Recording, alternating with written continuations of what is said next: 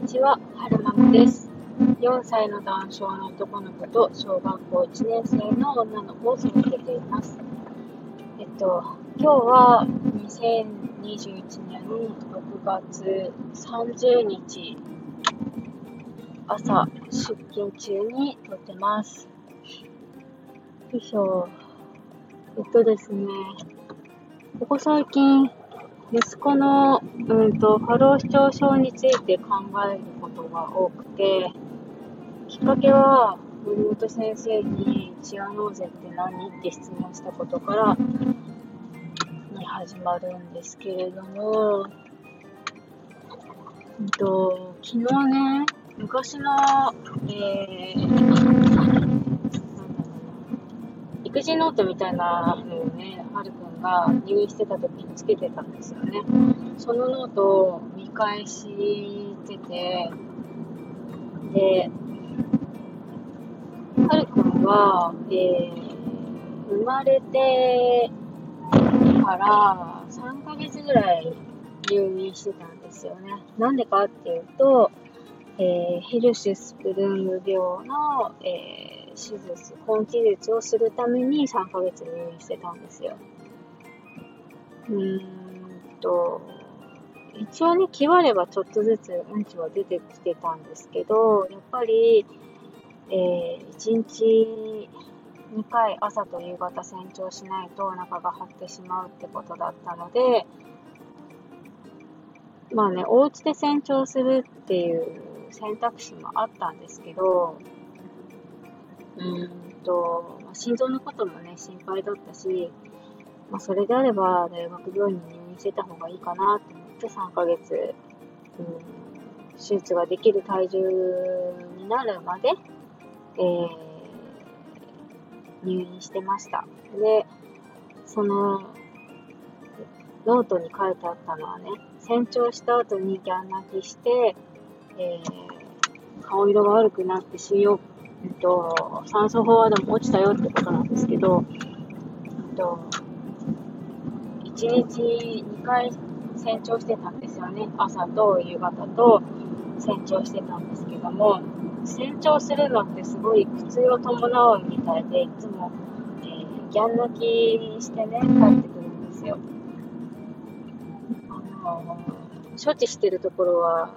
私は同席してないので、えー別の部屋でね、処置室で処置してる、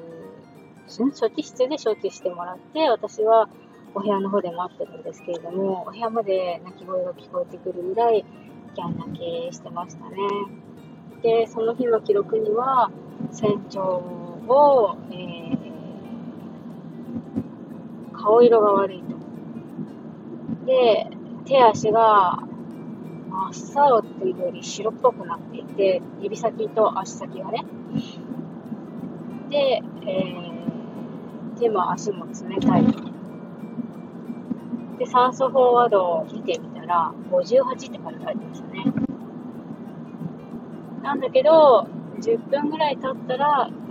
と80ぐらいに戻ってきたって書いてありました。それで、ちょっと思ったんですけれども、先日ね、過労死症症のに関する、えー、YouTube を見たんですよね。で、その中に、尊虚っていうワードが出てきたんですよ。皆さん、尊虚ってご存知ですか？ファローの子が、えー、体育座りみたいな姿勢をとると、あ、ファローの子がチアノーゼが起きてる時に、体育座りみたいな姿勢をとると、えー、下半身の血管が圧迫されるから、えー、結果、えー、下半身に行く血流がちょっと少なくなって、上半身の血流が、えー、回復するよっていう状態らしいんですよね。ちょっとこれ私、えっと、うろ、うろ覚えっていうか、ま運転中に撮ってるので、もしかしたら間違ってるかもしれないですけれども、まあ、尊虚っていう姿勢をとると、血流が回復するんですって。だからね、ちょっと思ったのが、その、うん、赤ちゃんがギャン泣きをしてチアノーゼになってるよっていう時にね、やっぱ親としてはどうしたらいいのかわかんないからおろおろするじゃないですか。だからその時に、その時にね、その尊虚っていう姿勢をとってれば、もしかしたら、えっと、もうちょっと早く回復してたのかななんて思ったんですよね。もちろん新生児だから体育座りなんかはできないので、ギャン泣きしてチアノーゼが起きてる時に、おむつを変えるみたいな姿勢をとると、下半身の血流が、血管、血管が圧迫されて、上半身の血流が戻ってくるのかななんて思ったんですよね。これ、ちょっとね、と私素人の考えなので、合ってるかどうかわからないのでね、もし、えっと、選挙について、えー、詳しい方がいらっしゃいましたら、ぜひぜひね、コメントしていただけると嬉しいなと思います。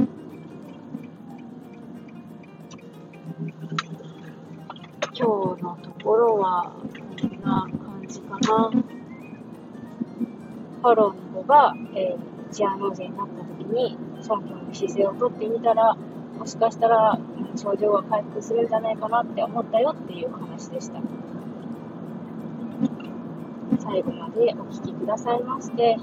ありがとうございました。それでは、また。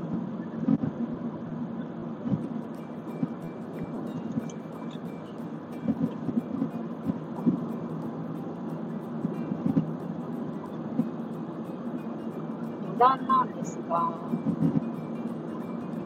毎日暑いですね。今日は確か北は29度まで上がるって言ってたんじゃないのかな。私のね、子供の頃は6月の後半にこんなに暑いなってことはなかったような気がするんですよね。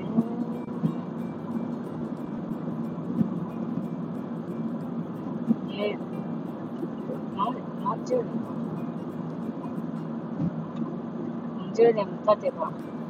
環境っていろいろ変わりますよね。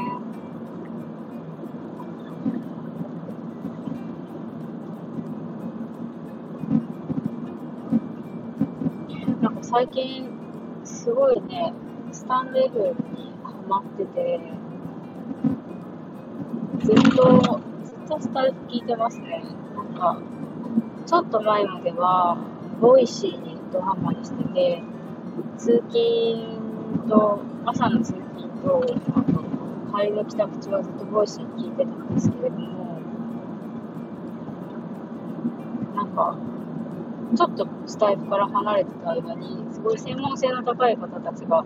えー、スタエフで発信してるのをね、見つけてしまったから、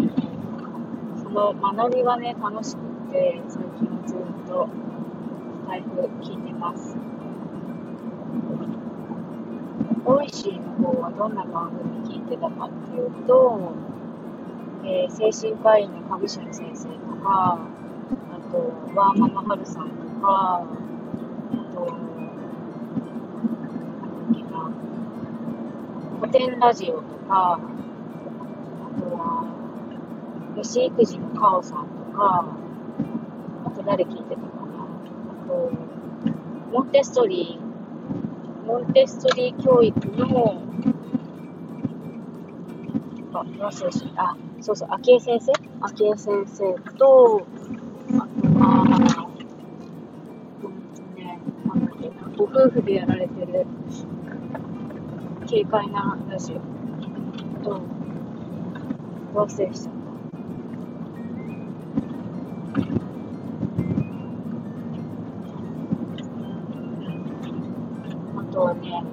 藤洋一先、伊藤洋一さんの話とか、